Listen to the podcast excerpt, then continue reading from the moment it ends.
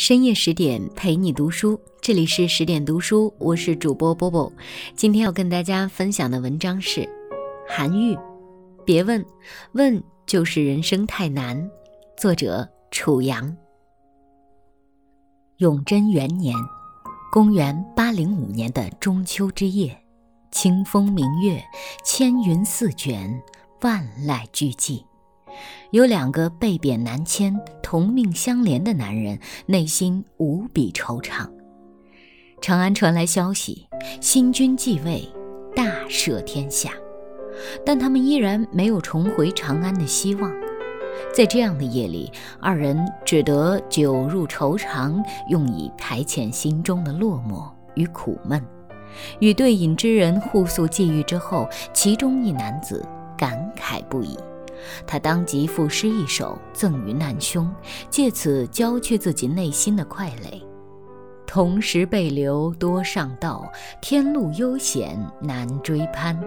君歌且休听我歌，我歌今与君书科。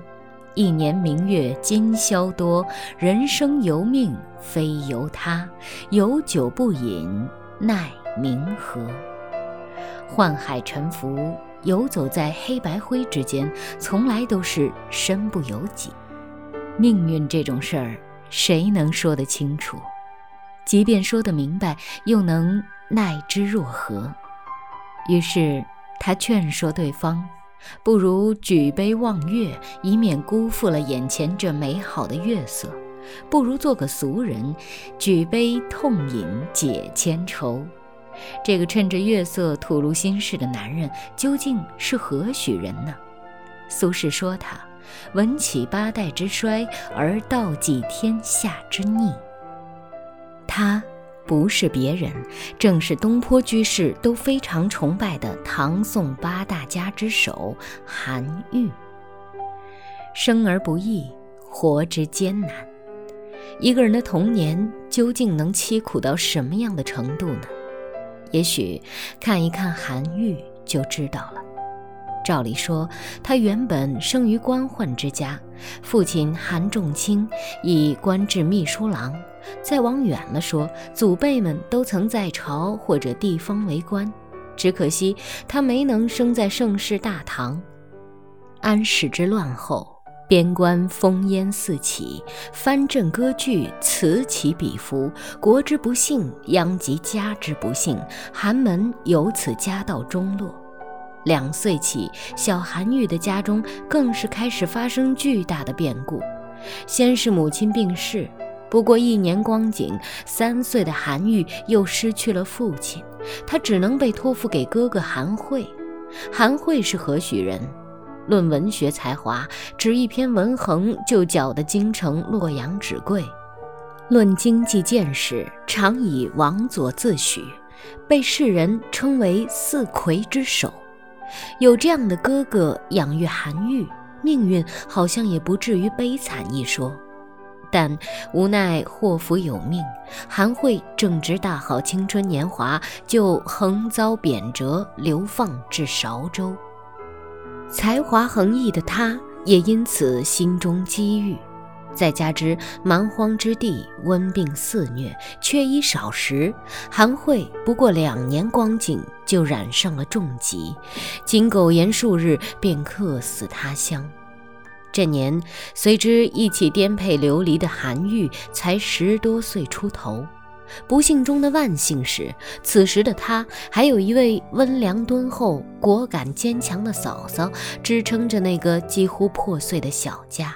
只凭一试便可知晓，这位嫂嫂并非平常女子。悠悠韶州，离故乡河阳漫漫几千余里。韩惠死后，这位伤心的妻子实在不忍丈夫成为孤魂野鬼，当即做了一个决定。千里护灵，她要让丈夫魂归故里，落叶归根。不少人都劝之就地安葬，却始终没能撼动这位勇敢女人的决心。她稍加打理，就背着年幼的小姑，拉着幼子老成，带着弱弟韩愈上路了。一路上，拔险山，涉恶水，他一身缟素，不卑不弃，更是义无反顾地应对了许多常人无法想象的困苦。嫂嫂眼神坚定的样子，也在小韩愈的内心埋下了一粒生而顽强的种子。人生总是难的，圣人的童年开局同样惨淡。有时候，上天就是要给你发一副烂牌。你想过好这一生，要做的第一步，便是学会坚强与坦然面对。苦其心志，劳其筋骨。孟子曰：“天将降大任于斯人也，必先苦其心志，劳其筋骨，饿其体肤，空乏其身，行拂乱其所为。”所以动心忍性，增益其所不能。这句话仿佛就是韩愈成长的写照。幸得寡嫂，既像他的母亲，又像他的老师，不仅照料他的生活，还鞭策他读书。韩愈自是发愤图强，没有丝毫懈怠，无论是写字还是文章，都显露出不凡的实力与才华。十九岁那年，踌躇满志的他终于踏上了进京赶考之路。江南宣城，春日融融，柳色依依。出发那日，韩愈的心情好极了。可这时候，他并不知道，漫漫人生路，坎坎坷坷，即便学富五车，也未必能金榜题名。他酷爱古文，对当时社会盛行的骈体文非常不喜。倔强如他，答卷时完全不遵照套路出牌。年少轻狂，他不屑密举，不追逐朝中有势力的公卿以混眼熟，所以只身长安，没有背景，亦没有依靠。贞元四年、五年、七年，三次进士考试，他总是独来独往。第一个交卷，第一个走出考场，也无一例外的碰壁落榜。他本相信天生我材必有用，却奈何现实是千里马常有，而伯乐不常有。曹刿论战中有言：“夫战，勇气也。一鼓作气，再而衰，三而竭。作战是需要勇气的。”考试也一样，韩愈接连失败三次，打击程度可想而知。早就身无分文的他，抹着眼角的泪水，孤独地望着这偌大的长安。长安百万家，出门无所知。岂敢上幽独，与世识参差。古人虽已死，书上有其词。开卷读且想，千载若相期。出门各有道，我道方未移。且于此中兮，天命不无期。长安城有千万家，可是他的归宿究竟在哪里？不是他喜欢孤独，也不是他真的不合群，实在是三观不同，不愿苟同。每个人都有自己的远方，可他的路却如此不平坦。和无数遭遇挫折的小青年一样，他苦闷着，宣泄着。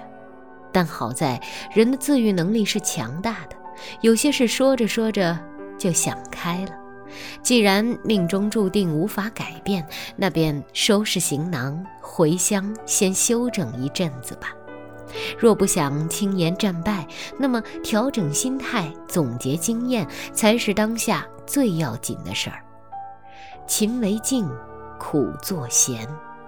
陶渊明赋中有言：“物以往之不见，知来者之可追。”事实证明，韩愈的逆商是极高的，在挫折面前，他始终有从头再来的勇气。贞元八年。也就是公元七百九十二年，韩愈重整旗鼓，参加了人生中第四次科举考试。皇天不负有心人，这一次他终于成功上岸了。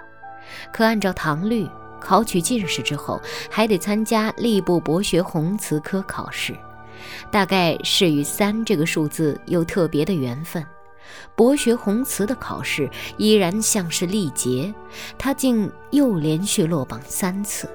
即便是顿悟世情的韩愈，已经懂得并接受入行的规矩，却仍是四处碰壁。比如，他三次给宰相上书，最后都石沉大海。好不容易硬着头皮三登权者之门，还是被无情的拒之门外。但幸好锲而不舍的他，终于还是守得云开见月明了。二十八岁那年，大龄韩愈受贵人举荐，正式上班，开始做官，人生也由此迈入了新阶段。从困境与挫折中走出来的人，要比常人多几分坚持，更多几分勇敢。当官后，韩愈用事心甚切。这也注定了他昂然不肯屈的一生。他敢做。长庆二年，转任兵部侍郎的他，单枪匹马冒险赶赴郑州宣慰乱军，不费一兵一卒，化干戈为玉帛，平息郑州之乱。他敢说。宪宗皇帝派使者去凤翔迎佛骨，长安一时间掀起信仰狂潮。韩愈才不管个人生死，一封《论佛骨表》，痛斥佛之不可信，惹得龙颜大怒，致使自己西贬朝阳，路八千。他肯干。即便被贬潮州，依然坚持自己的热忱，驱鳄鱼为民除害，请教师办乡校，率领百姓兴修水利，把儒家士大夫兼济天下的理想发挥得淋漓尽致。他世俗。曾经贫困潦倒、生活艰难、穷怕了的韩愈，为了一家生计，他不得不抹开面子，承受非议，操办起了副业，撰写墓志铭来补贴家用。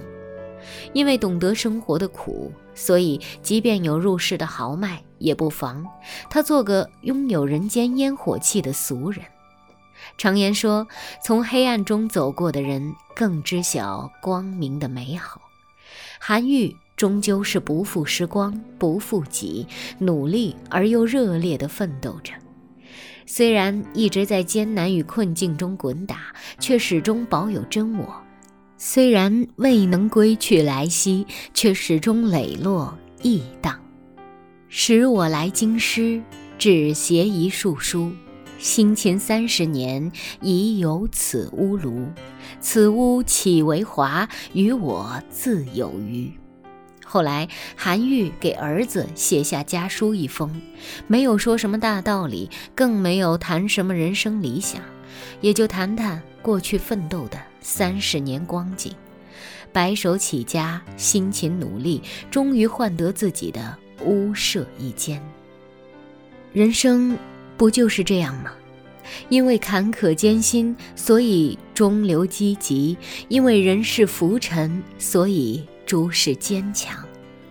路迢遥，水迢迢，功名尽在长安道。今日少年，明日老，山依旧好，人憔悴了。不必埋怨，也无需惆怅。因为所有的经历终究会沉淀为你人生的厚度。